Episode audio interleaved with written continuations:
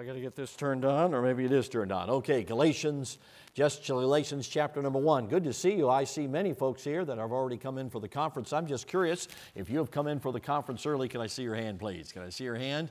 Okay, great. Uh, different folks. I think we've got Arkansas. I saw South Carolina. I think Illinois. And uh, I know there's some others in here, Colorado back there. So different places, uh, Maine over here. So different folks all across the country. And then on our team, we have somebody from California. Isn't that unbelievable? California. We give him a hard time about that, but anyway, we're glad that he's here with our team. And uh, certainly uh, just looking forward to uh, a great few days. And let me encourage you, if you haven't made plans to come to the conference, let me encourage you to do that uh, because we are looking to the Lord to meet with us, to encourage us, to teach us truth.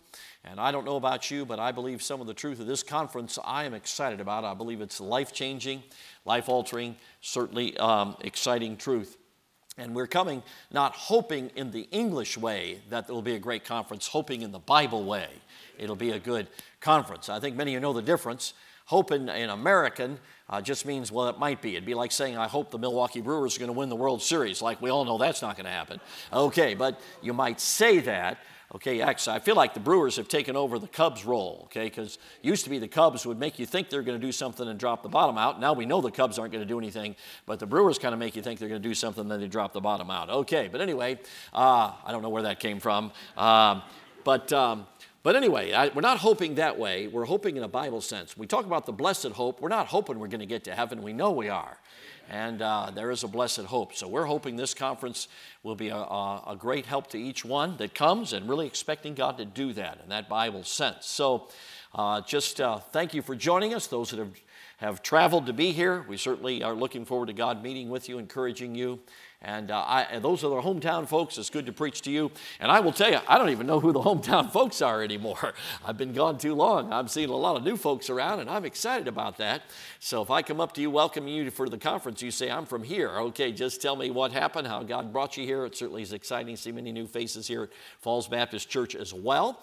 Uh, many of you know I travel, and uh, so I'm gone a lot and uh, been here at Christmas time. Then I've been gone here for several weeks as we've traveled uh, largely down south. So I'm adjusting. I know you think it's warm at 40. I try to tell Southerners when you're in Wisconsin and it's been a long winter and the first day hits 40, you're not shocked when you see people in t-shirts and shorts. You know, I'm walking around at 40 degrees. Uh, Southerners can't get that. They can't understand that. That's wintertime. But uh, uh, things are relative. So I'm trying to, uh, trying to even though with the 40 degree weather, trying to get a little warm here. But um, uh, but it uh, has certainly traveled a lot, so I'm not always here. So it's always good to see what God's doing in hearts and trusting that uh, even here at Falls Baptist Church, if you haven't made plans to be at the conference, let me encourage you to come. And uh, I believe God will give you something. Each service, I believe, is something that I was. We heard the, uh, the speakers talk about and God burdened them. It uh, certainly, like, man, I can't wait to hear that message. So uh, I guarantee you some good stuff is coming. And uh, open your heart about that matter. Okay, the book of Galatians.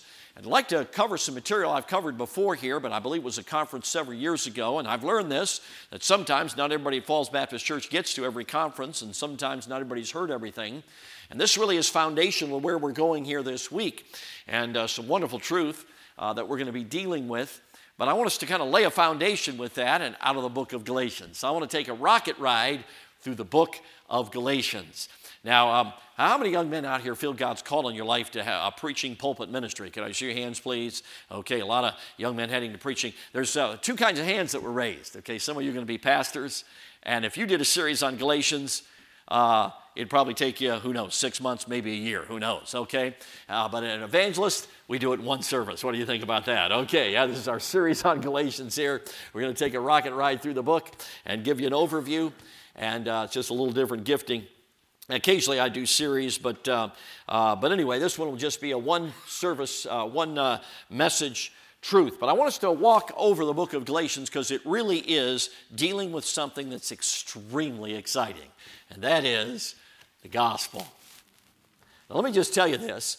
If you got the idea, uh, man, I'm thankful for the gospel, I'm thankful for what the gospel has been meant to my life, and you look at the gospel as past tense, you do not understand the full ramifications of the gospel. Can I say this carefully? The gospel didn't stop when you got saved, it started. And I'm telling you, it's still good news. Sometimes I call it the gospel to the saint. I think we all know the gospel of the sinner. Hallelujah. None of us will ever underestimate the fact as hellbound sinners, we heard the good news that although we deserve hell, Jesus took our punishment and payment, and by trusting Him, we can have eternal life and sins forgiven. Wow, that's good news. But if you're a defeated Christian who finds yourself constantly being drawn towards sin, it is good news to hear that the same Jesus who died to keep you out of hell is the same Jesus who died and resurrected to keep you out of sin. See, that's the gospel to the saint. Now, Satan hates the gospel, if you haven't figured that out. He hates the gospel. And he is always attacking the gospel. And that's why I believe very clearly God inspired the Apostle Paul through problems he was facing in a certain region with churches he had planted. God led him to write the book of Galatians in defense of the gospel. You know the amazing thing about the book of Galatians? There's no commendation. These churches do not get a commendation. Now, if you know anything about the uh, Pauline epistles, he's always commending them. He starts First Corinthians with the commendation. Now, I don't know about you, when I read First Corinthians, I'm thinking that was a bunch of rascals down there in Corinth, man. They had nothing but problems. And yet they found a commendation, but not Galatian churches. You know why? Because you don't mess around with the gospel and get commendation. The gospel is central to everything about the Christian life. If you get the gospel wrong, you got everything else wrong. It's foundational. And yet, even as Bible believing Christians on our way to heaven, we often get the gospel wrong. And Galatians was written primarily to believers. You know, many times people approach the book of Galatians as a book talking about the gospel of the sinner, and certainly that's there, no doubt about it. But the emphasis of the book of Galatians is not primarily to the gospel of the sinner, it's to the gospel of the saint. You say, how do you know that? Because nine times he calls them brethren. These are people who are saved. They got saved right. In other words, the gospel was preached to them. They got saved. You know what happened? They got skewed understanding of the gospel of the saint, and it messed them up and it'll mess you up too. Your Christian life will not work if you do not understand the gospel to the saint. And so the Apostle Paul pens this, and we find in verses 6 and 7 a very interesting uh, uh, couple of verses. Now, let me just say this uh, uh maybe ahead of the, the book here. I, I remember several years ago, uh, Brother Halstead down there in Kenya asked me to come and teach, uh, to preach the opening, and he said, by the way, while you're here, why don't you teach a class, okay? And, and so we, we talked about it, and we agreed I'd teach on Galatians.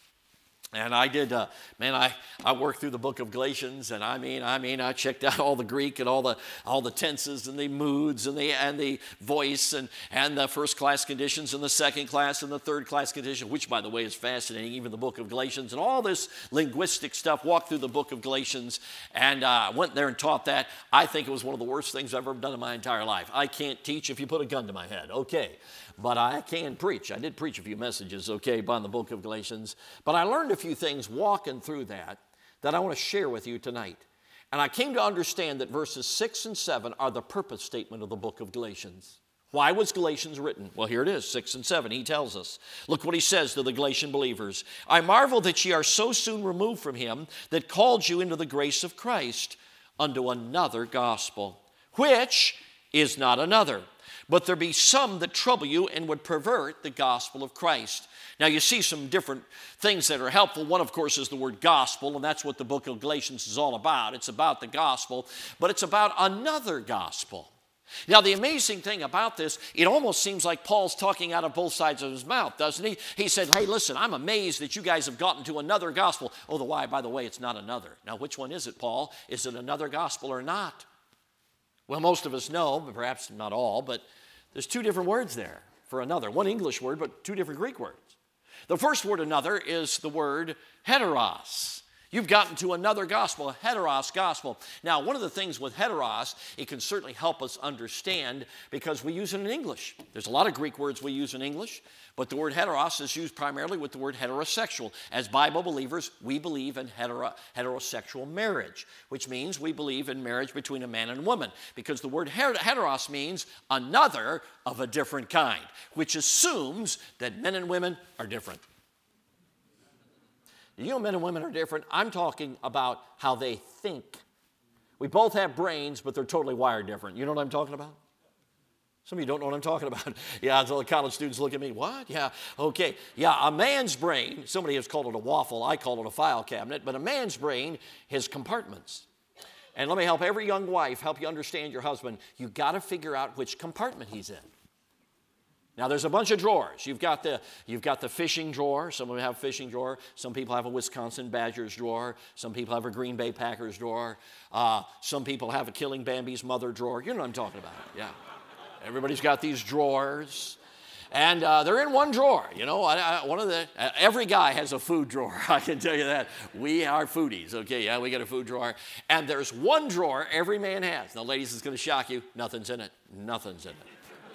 Absolutely nothing. You, you ever had your, your husband just looking blankly off into the distance? And you look at your husband and, and you go, What are you thinking about? And he looks at you blankly and goes, Oh, nothing.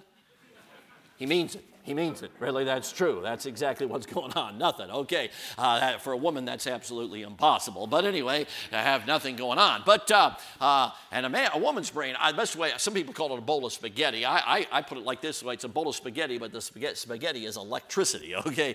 Everything is touching everything. Okay. But anyway, it all relates somehow. I'm not sure. They're never in one drawer, they're in all the drawers at the same time. If I can use a computer analogy, we men only have one window up at a time. A woman, who knows, 15 million windows are up at the same time. But anyway, all that aside, back to the, this was not a, this is not a couples retreat, okay? But uh, kind of felt like we were going there for a moment. But the word heteros simply means another of a different kind. It's it's a different kind of gospel. It's not the same. It's different. So the gospel Paul is dealing with is not a true gospel, it's a false gospel, it's a heteros gospel, it's another gospel, but it's different.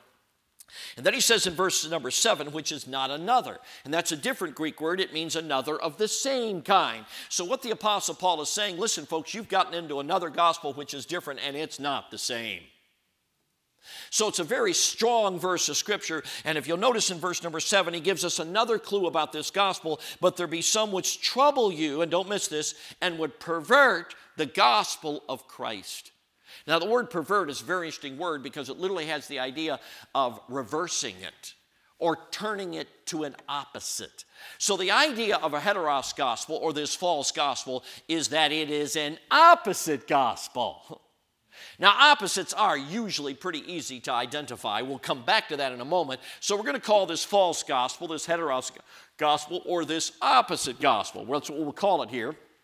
But we'll use a word that is not in the book of Galatians, but we use in theology, and that would be the word legalism. Now, one of the reasons I hesitate to bring up the word legalism is because everybody's got a different definition. But if you put all the definitions out there, probably the most prevalent uh, definition of a legalist is this anybody stricter than I am. That's not a good definition. you know, let me just say this legalism is not about where you draw the line. Don't miss this. Legalism is your attitude toward the line. Everybody has a line. Even loosey goosey evangelicals have a line. There's certain attire you can't come to in their church. There's a line. The question is, what's your attitude toward the line? See, that's what makes you a legalist or not. It's not whether you're strict and conservative or whether you're loose and liberal. The question is, what is your attitude toward the line? Because everybody's got one.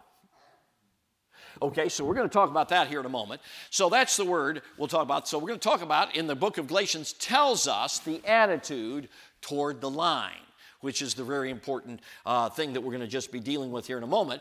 And then in a moment, we're going to see that there's a reactionary gospel. People get into a false gospel, and there's a reactionary gospel, and they miss the true gospel. So we're going to deal with three gospels tonight. We're going to deal with the false gospel, we're going to deal with the true gospel, and we're going to deal with the counterfeit gospel. And we'll talk about that in a moment, but I don't want to get, uh, get, you, get too far ahead. So let's talk about the false gospel. And here's what I'm going to ask and if I could do this tonight, I hope nobody will be offended on this side of the auditorium, but I'm going to ask everybody on this side of the auditorium tonight to be legalists. Could you do that just for a moment?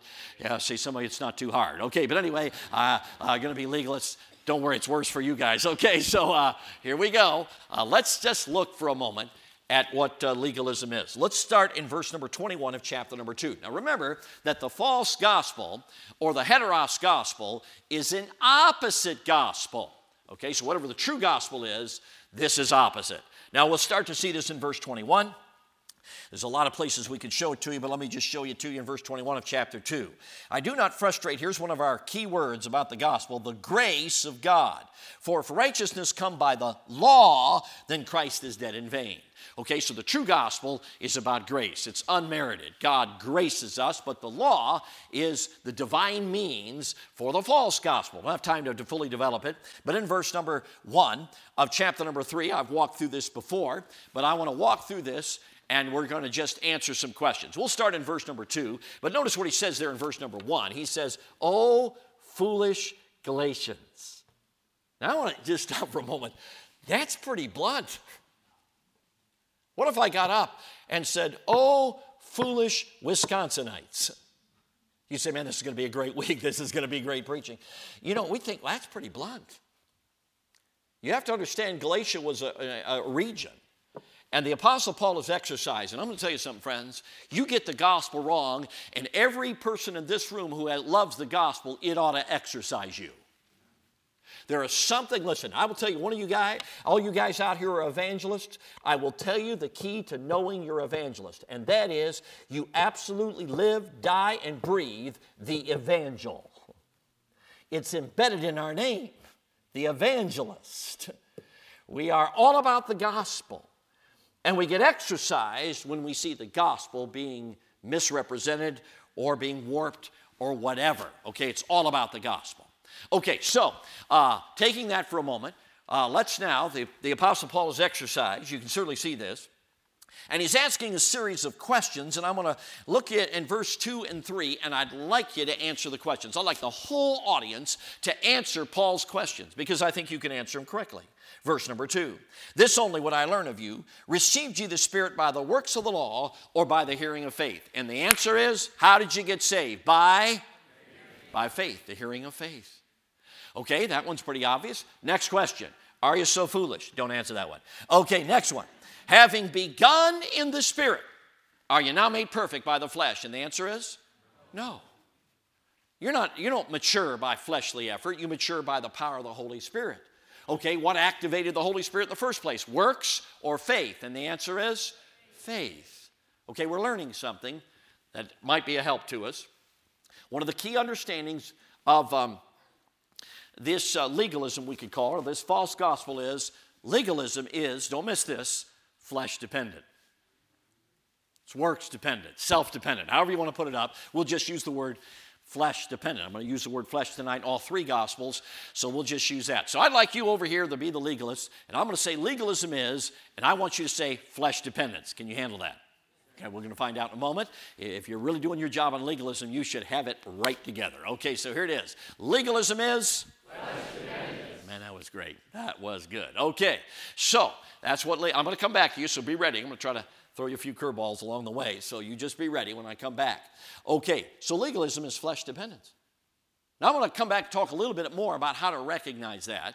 But I think most of us understand that flesh dependence doesn't work to get you to heaven, and flesh dependence doesn't work to grow in your Christian life.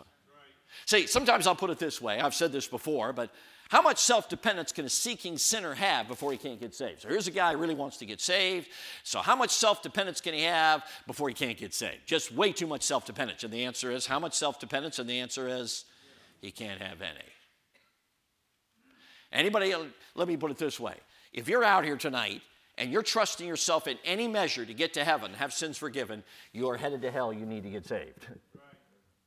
See, self dependence won't work at all. So, how much self dependence can a seeking saint have? He's sick of defeat. He's sick of just living a very poor Christian life. How much self dependence can a seeking saint have before he will not have victory? He'll stay in his defeat. And the answer is, how much? And the answer is, yeah, we weren't as enthusiastic about that one. Any amount. Can I say this carefully? Any amount of self dependence sets you up for failure. I, often say this to teenagers, particularly on Friday when they respond to our Friday invitation. I try to teach them something. Failure is God's reminder that you cannot live the Christian life in your own strength. Say it again. Failure is God's reminder you cannot live the Christian life in your own strength. Now, one of the things about legalism, it is performance focused. See, self dependence is I got to do this. So it's very focused on performance. And so let me just give you a few thoughts on how to see whether or not. Here's, here's, here's a clue that you're in, into legalism, and that is you compare yourself with others. That can go both ways. It can be, I'm just such a bum, or it can be, well, I'm doing better than that guy's doing. Because I want to tell you something, friends. The true gospel does not focus on our performance, the true gospel focuses on Jesus. But the false gospel focuses on self dependence and performance. And so you can get caught into measuring yourself with other people. You can get caught up into comparing yourself with other people. You can also, what do you do with somebody else's sin? A legalist does not know what to do with it. So they are often sometimes condescending. Well, I'm doing better than that guy. Look at that guy. He's got problems. So, I'll give you a little idea. Legalism is focused on the performance. And many times, what has to happen to a legalist is they know in their heart they're not measuring up, so they have to package themselves as someone who they are not. They act like they're doing better than they are because every man out here knows in your, uh, your, knows yourself. You know your weaknesses. You know what other people may be expecting, and sometimes you have to package yourself as something you're not, just so people will think you're okay when you're really not. See, legalism is all focused on the performance. Okay? Now, not that we're going to see in a moment that obedience is not a big deal. It is. We're going to get to that. But we're trying to help us understand uh, the issue. So, uh, legalism is, let me just go back. Legalism is? Yeah, I didn't do as good that time. See? Okay, let's try it again. Legalism is? Okay, there you go. There it is, flesh dependence. And it will not, you, can't cut it because all of us know that without Him we can't do anything. We heard a great message this morning on abiding in Christ, so we know that that's not going to cut it. Now, many of us in this room know that theologically. What I'm trying to do is help us practically. Because sometimes we need to realize, you know what, I've slipped back into legalistic thinking. May I say this? I believe it's pretty much true for everybody. In the human psyche, what is intuitive in the human psyche is legalism. You know, somebody's put it this way there's one, there's basically two letters difference between Bible Christianity and every religion in the world. Every religion in the world says do, do, do, and the Bible says done. The religions of the world say try, try, try, and the Bible says trust. See, there's just that. So it's important for us to recognize uh, that that's where just the, the, human psyche leans toward flesh dependence. No doubt about that. Okay, now go to uh, chapter 5, verse number 1. You're doing a great job. 5, chapter 5, verse number 1. And let's see the true gospel. I'm not going to preach a full message on this. Uh, last year, I believe, preached, preached 0 100. You can certainly go back and listen to that if you've never have, because that would present verse number 1 in a full sermon.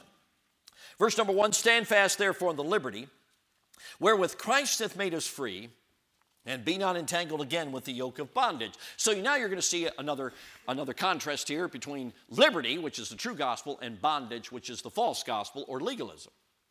Legalism always leads you into bondage. You are never going to be free. Now, in a moment, the overreaction leads you into bondage too. Now, it's important for us to uh, say this, if I could just say this middle aisle is going to be the true gospel. Obviously, we don't have anybody seated here. We'll just make this the true gospel. And the true gospel, could I say this, is God dependence. So over here is, so we could say this would be flesh dependence, but in the center aisle, it's God dependence. Now, understand that the true gospel is simply this. I don't know how to explain it except to say the true gospel is that Jesus is enabling. So we're looking to Jesus, depending on Him, and He's enabling us to do what we could never do unless He enabled us to do it. And we're not doing it out of constraint, we're doing it because we want to. And it's a wonderful thing. Okay, we're going to come back to that in a moment because certainly that is where the grace is. That's where true grace is in the true gospel. So there's liberty there, and that's where the focus is on Jesus enabling us, loving us, giving us what we know we cannot, uh, what we don't have in and of ourselves love for others, love for Him, and God doing a miraculous work in our heart. That true gospel is supernatural. It's when God intersects with man. It is the place of grace. Now let's go then to the, the, the, counterbalance, and I'll probably refer back to the center aisle in a moment. So now let's go over to this side, and we're going to see there's a reaction to legalism. Now let me just say something about legalism, and I don't want you to miss this. Legalism doesn't work. So there is always, let me just say this, there is always, let me say it again, there is always a reaction to legalism. And the trouble is, there are a couple of ways you can go, and unfortunately, not everybody finds the true gospel. There is an overreaction to legalism that Paul deals with. Now, look at verse number 13 of chapter number 5, and you see it right here. It says, For brethren, notice again, who's he talking to, saved or lost? And the answer is, he's talking to saved people. For brethren, ye have been called under liberty, only use not liberty for an occasion to the flesh, but by love serve one another. Now, I want to stop for a moment and ask you a question. If somebody, in the name of liberty, is indulging their flesh, is that liberty? And the answer is no. In what we might call, it's redefined liberty. Could we say it's counterfeit liberty? It's actually bondage. Okay, so we would call that flesh indulgence. If you're in the name of liberty indulging your flesh, that's flesh indulgence. Now, we've got a word for that in theology. We call that license. So, license is, and I want you to all say it, flesh indulgence. You think you can do that? The legalists did great. Probably you're not going to do that great because licensed people, I don't have to do that. Okay, you know what I'm talking about? I got a liberty. I don't have to do what the preacher tells me to do. Okay, so I don't know if is going to work with the licensed crowd here, but I'm going to give it a shot. So, I'm going to say license is, and you say flesh indulgent. Can you do that? Okay, so here it is. License is. Yeah, there it is. Yeah, you got it. Flesh indulgence. Now, um, let me just give you an illustration that might help us put all three of these in perspective. Let's imagine, oh, we don't have an American flag in here, but let's imagine I had an American flag and I put it here on the platform and there was an eagle on the top of it. I've done this illustration in Canada and uh, there in Canada, I've had to say, what's on the top of your flag? A maple leaf, a hockey puck? What's up there? I don't know. Okay. But anyway, uh, so uh, Tim Horton coffee cup. Okay, whatever. Okay, what's ever up there? Okay, so uh, we know we got an eagle on the top of our flag. And so let's imagine we've got a tall American flag here, and um, uh, we uh, find a young person out here about three or four years old. Find one that's a little more on the outgoing side of things. And so we bring them up here, maybe a young man and three or four years old, bring them up to the flag, and then I instruct the young man, I want you to touch the American eagle. And let's imagine he's an enthusiastic kid and he starts jumping, but I want to ask you a question Is he going to even get close to touching the eagle? And the answer is no, he's not even going to be close. Pretty soon, even he's young, he's going to come to the conclusion I'm wasting my time. So we began to chant his name, and maybe I put an offering plate up here, and people start putting money in, and if he touches the eagle, we'll give him the money. You know what I'm talking about. I mean, we're going after this thing, we're motivating this kid. And uh, so maybe he starts jumping again. Pretty soon, somewhere along the line, I can guarantee you this, he will come to the conclusion I'm not touching that eagle anytime soon. and you know what had happened at that moment? Who knows? His lower lip could start to tremble. You know how little kids are, that little lip starts trembling, a tear starts to course down the cheeks, and we're all feeling awful. You know what I'm talking about? You ever seen a kid cry on stage? I had one daughter who used to do that playing her violin. Okay. But anyway, yeah, long time ago. Won't say who, but anyway. Yeah, there's nothing like that. So a little, little trembling lip, a little tear starts coming down. We're all feeling awful. Now, there's two things that could happen. One thing can happen, he could just run back to his parents and it's over. The illustration's done. He gives up. I'll never touch that eagle. I don't care what that preacher said, I'm done. Or we could maybe, if we thought of it quick enough, we could compromise the standard. We could take the American flag, we could compromise it, we could lean it down, and that little boy would come over and touch the American Eagles, and we cheer and we give him the money. And uh, how, but we all know we compromised the standard. He didn't touch that eagle, at least not it, like it was intended to be initially. Now, we have just illustrated two gospels. Legalism is the little kid jumping, trying to touch an eagle he'll never touch. License is compromising the standard and coming over and touching a compromised standard, but we all know that wasn't the real standard. We compromised the standard. You say, Preacher, is there a third option? Yeah, there is. I could leave the standard upright. I could look out in the audience looking for someone strong, over six feet tall, built well, rippling muscles. You know what I'm talking about? I'm not seeing anybody. Okay, but anyway, I'm, I'm looking for somebody that's huge, you know, big, huge muscles. I can invite them up here and say, That little boy, do you believe so and so can lift you to touch that eagle? He puts fascination in his eyes, looks up at this big guy, and nods. Little effort. This six foot plus, you know, weightlifter takes, just scoops him up, lifts him, touches the American eagle, and we all cheer. Now, please hear me, we didn't compromise the standard, but you know what that little boy found? A power that was not his own to lift him, what he could never do unless that power lifted him to do it. That's the gospel. That's the true gospel. It's when there's divine intervention, when God gets involved in it all. Now, I will tell you, friends, one of the great tragedies of legalism is many people react to legalism and they go to license and they miss the true gospel. Now, there's one way to know you're in the true gospel. There is, don't miss this, humility. And you know what the humility is? Listen, people who are living like Pastor talked about, because John 15 is the true gospel, if people living in that reality know how weak they are, know how they defeated were in their past, but they're no longer defined by that. They're so excited about what Jesus has done, is doing, and will do in their life, they can't stand it. they're humble. They, not, they don't think they're anything because they know they're not. It's kind of look what Jesus did again. They wake up in the morning and wonder what Jesus will do today. Man, it was great what he did yesterday. I wonder what he'll do today.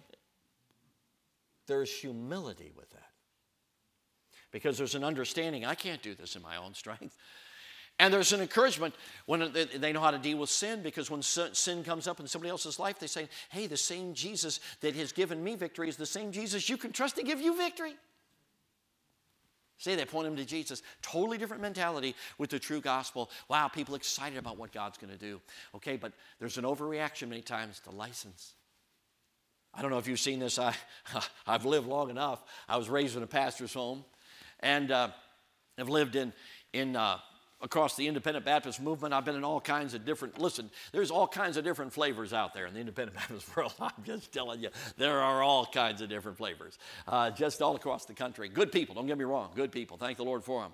But I've been in all kinds of different lines, and, and from time to time, you're traveling, you'll come across a church, maybe you'll meet a family, and they're real conservative, and but maybe in talking to them, you're a little bothered a little bit by just some of the attitude or whatever, and, and wondering, I don't know, I hope this isn't the wrong thing. And, and then maybe you come back a couple years later, you find out the family left the church, went down to the loosey goosey church on the edge of town where you come as you are, leave as you were, anything goes type church. You're thinking, what happened? Now, don't miss this. They moved, don't miss this, from flesh dependence to flesh indulgence. Did you notice anything common about those two things? The flesh. See, sometimes people say, What happened? I mean, they were so conservative. Now they're so loose, they threw everything out. What happened? And the answer is, Not much happened. they moved from one kind of flesh to another kind of flesh. They really didn't move as far as it looks. Let me just say this flesh dependence always leads to flesh indulgence unless you meet Jesus. It is the true gospel, friends, that allows you to live a Christian life of joy and peace and fulfillment and satisfaction because legalism won't work. You got two choices. You either give up on the whole thing and walk away, or the standard gets compromised, or the other thing you do is you look to Jesus to enable you to do what you never could do, unless He enables you to do it. Yeah, the true gospel. And there's a humility in it, and you get excited about it. Hey, what God did for me, He can do for you. Man, I got all kinds of issues. And look what God's doing for me. He can do it for you. Wow, that's an exciting place to be. That's where the true gospel is. Now, let's go back to the license for a moment. Because obviously, in the, in the license, you have flesh indulgence. Now, I, I want you to see this because I don't want you to miss this. I really don't want you to miss this. It does not matter whether in flesh dependence or flesh indulgence, they both do not work. Because in the sixth chapter of book of Galatians, and you notice we've been walking through the book here, there's only six chapters. In the sixth chapter, there is a stunning verse that I believe once we've covered what we've covered makes a little more sense. Here it is Be not deceived, God is not mocked. For whatsoever man soweth, that shall he also reap. For he that soweth to his flesh shall of the flesh, you help me out now, reap, help me out now, corruption. Now listen, don't miss this. You can depend on your flesh. You can grit your teeth. You can work hard to live the Christian life, but you will reap corruption. Or you can react to that, go over here, you can throw the rules out and define yourself by how free you are, and you can indulge the flesh in the name of liberty, but it won't work either. See, whether you're in flesh dependence or flesh indulgence, they both result in corruption. Now, I mentioned earlier that over here, what I call license is what I call the counterfeit gospel. Now, counterfeit is sometimes hard to, under, to see, okay? For instance, we use the word liberty. It's a great word, but it's, if it's wrongly defined, if liberty is an occasion to feed your flesh, it's not liberty. Now, are there any other Bible words about the true gospel Bible words that are also, the Bible says, have the possibility of being misdefined? And the answer is, well, yes. The Bible says the grace of God, anybody know, can be turned to Oh, lasciviousness. Years, about 30 years, some years ago, I remember reading a book on grace that was well known, very popular. If I mention the name of it, many people in this room would mention the name, but I, I don't want to get distracted by mentioning the name of the book. But it was on grace, had two words, and one of the one was the word grace. I got the idea reading that book that grace was permission. Anytime you read a book that describes grace as permission, they got the wrong definition. Grace is not the permission to do what you want to do. Grace is the power and the desire to do what He wants you to do. See, that's what grace is. Interesting book on grace, and it never mentioned Titus chapter number uh, two, I think it is. That uh, the grace of God denying ungodliness and worldly lusts. Didn't deal with that verse at all. You think if you had a book on grace, that would be in there? Because the grace of God teaches us denying ungodliness and worldly lust, we should live righteously, etc. So, uh, didn't even have that verse in the whole book because that didn't fit its talking points. It wasn't a biblical understanding of grace. Grace is not permission, it's power and it's desire. It's not God constraining you to do something. It's not doing it because I have to. It's doing it because I have to. There's a difference, isn't there? You see, friends, why do you do this Christian thing? Because you got to? Or because I got to do this. I want to do this. See, that's what grace is. It gives you desire to do it, gives you power to do it, gives you the victory. It's exciting. Again, grace is, man, I wonder what God's going to do today. Do you wake up in the morning thinking, man, I wonder what God's going to do? You should have seen what God did yesterday. I'm telling you, friends, I'm going to just be honest with you. I probably shouldn't do this. I live for God moments. You know what? Natural moments, well, everybody has natural moments. I like God moments, don't you? I like it when you look back and there's no way you can describe what just happened unless you put God in the whole thing. That's the only way you can describe what just happened. It was a God moment. I love God moments. Our team lives for God moments. I'll tell you, any preacher lives for God moments. Every Christian should live for God moments. And God moments simply come, don't miss this, when we live in the true gospel. God dependence, depending on Jesus to do, enable us, to grow us, to help us understand who we are in Christ. A lot of things we're going to be talking about this week. I'm not developing everything tonight because we've got a whole conference we're going to develop it. I'm trying to lay a foundation. See, that's what grace is. But you know what? Over here, grace becomes permission. You turn it for lasciviousness. In other words, grace becomes a veil for you to do what you want to do. There are a lot of people today who define grace that way. They talk, listen, you go to churches talk about faith, grace, liberty, but I'm telling you, friends, they misdefine the words. The Bible says you can. Not only can you turn liberty for an occasion of the flesh, and not only can you turn grace for lasciviousness, the Bible says if a man say he has faith and have not works, guess what? It's dead. You can talk about faith, but don't miss this. If it lacks obedience, it's not faith. James chapter 2, and I don't have time to preach an apologetic, I've done it here many times. But James chapter 2, I believe, is not talking about saving faith without works is dead. It's not saying that. It's saying Christian life, faith without works isn't faith. It's dead. It doesn't work. It's uh, lifeless, has no power in it. So, friends, when it comes right down to it, you can, you can misdefine faith. You can minimize obedience. And so over here, guess what the counterfeit gospel does? It uses the word liberty, it uses the word grace, it uses the word faith, but it redefines them in some measure or another. And obviously, you can have different measures of this. It's counterfeit. So, got to ask you a question Is something easier to detect if it's an opposite or if it's a counterfeit? Let's imagine uh, your wife says to you, honey, I've got a hot tea and an iced tea in the kitchen. Would you go get the hot tea? Now, I will be honest with you, we men are usually pretty dense, but we can get that one. We can get that one. We can pick up the hot tea and bring it in because we get that's opposites. But counterfeits are a little bit harder, aren't they? So I could, um, I could pull. I don't think I have a counterfeit bill in here, but if I did, I, I could, uh, I could pull out a bill here. And uh, if it was a counterfeit, we probably wouldn't know the difference. Now, you would probably, if I, let's just imagine you were, uh, pull this one out. Okay, let's imagine uh, you were a, a proprietor and I came in to buy something and I handed you this bill. Even from a distance, would you take it? You say, Preacher, what is that? Monopoly? It's got the, no, it's got the key, queen on it. It's actually Canadian. And it's kind of plastic. You can't even rip it. It's really pretty tough stuff. And uh, you say, Why do you carry, carry Canadian currency? Listen, friend, if you travel like me, why wouldn't you carry it? You cross the border, you can go to Tim Hortons, pay cash right here. I'm telling you, you don't have to worry about it. See, you don't even know what I'm talking about. Unbelievable. Just ask some Canadian, they'll enlighten you on uh, the best coffee on the planet. Okay, but anyway, yeah. That one's pretty easy to identify. I try to pull that one off on you, you're going to think, no, that's not American currency. But if I took out a counterfeit bill, it'd be a little tougher, wouldn't it? All I'm simply saying is, as Christians, legalism is a whole lot easier to identify than license. License is way more subtle. It minimizes obedience.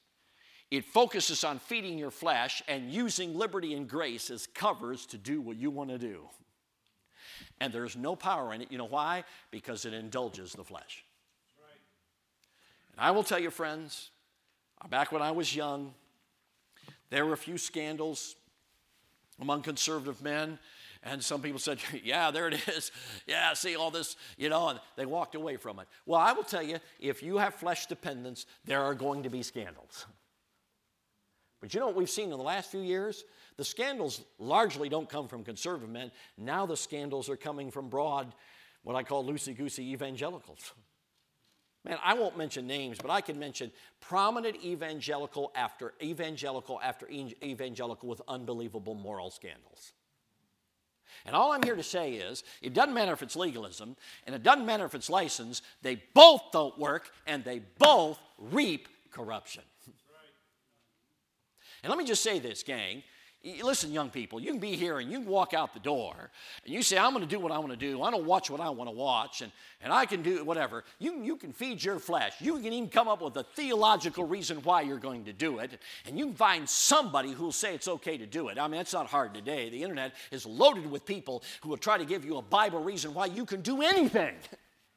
Doesn't mean it's correct. But you can find that, but you mark this. You use that as a cloak to feed your flesh, and I promise you it will not work. You will reap corruption. The chickens will always come home to roost. It will not work. You will not only pay in your generation, you'll probably pay in the next generation because the flesh is a bad deal, whichever way you cut it. And I believe what Galatians is telling us flesh dependence doesn't work, it'll corrupt you. Flesh indulgence doesn't work, it'll corrupt you. And what Galatians is saying, get back to the old fashioned gospel of trust in Jesus, the fact he died, shed his blood, rose again, trusting the fact that he has provided your identification with him. You're dead to sin, alive unto God. And my friend, the same Jesus you trusted to keep you out of hell, you can trust him every moment of every day to keep you out of sin. And it's not constraint, you're doing it because you want to because you love Jesus. You stay away from certain things because, well, I don't think Jesus wants me to do that. Now, we're going to wind it down to this, okay? And I'm just going to hopefully get this. So let me just make sure we got going to set you up, and we're going to put it all together, and we'll be done. Okay. So over here, legalism is. Not too bad. It's a little sleeping, but anyway, okay, here it is. License is course, we talked about the true gospel. What is, we might call it liberty. Liberty is God dependence. I don't have it here in the center aisle, but nonetheless, we could say that. Okay, we could also go this way. Remember this? We could say over here, the false gospel, or we could say the opposite gospel, or uh, uh, the uh, another gospel over here we could say the counterfeit gospel okay so we got all that and the true gospel here in the middle now one other thought is what about how does the flesh relate to the true gospel Okay, one, and this is where, this and we're done. Look at verse 24. And they that are Christ's have crucified the flesh with the affections and lusts. If license is flesh indulgence and legalism is flesh dependence, don't miss this. The true gospel is flesh crucified. Flesh crucified. In other words, people who follow Jesus will come to certain crises in their life when the Holy Spirit, the Lord Jesus, will say, Nope, that's not helping you spiritually. You need to deal with that. You need to crucify the flesh. Now, I'll be honest with you, years ago when I studied this passage as a young man, I came to verse 24 and I thought to myself, it's going to be passive in voice. Now, that is not strange to this book. In Galatians 2:20, I am crucified with Christ, that's passive.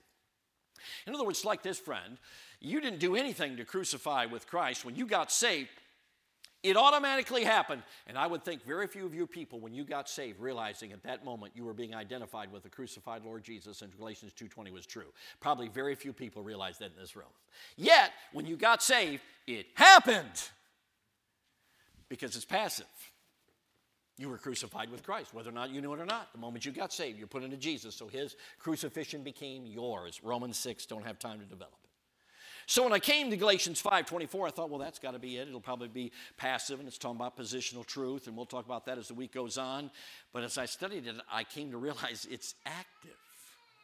Not only is active, it's aorist, and I don't have time to go into it. There would be an interpretational battle here on what exactly the how you'd view the aorist, and uh, but but one way you can view the aorist is is kind of a series of crises, so to speak, or, or like a dotted line, as I was taught in Greek years ago.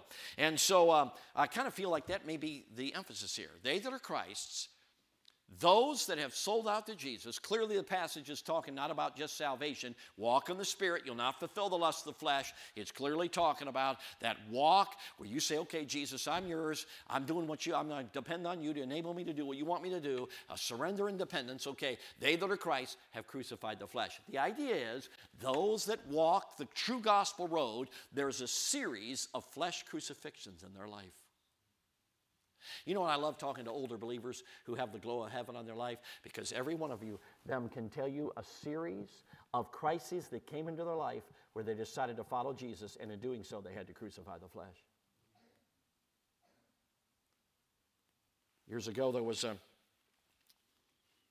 there was a man who was studied the death of the five missionaries in down in uh, the Auca Indians, Jim Elliot and his comrades, and studied it. And he, he finally got on a, somebody to take him in a plane over, over the area, the bend in the river where they had been killed.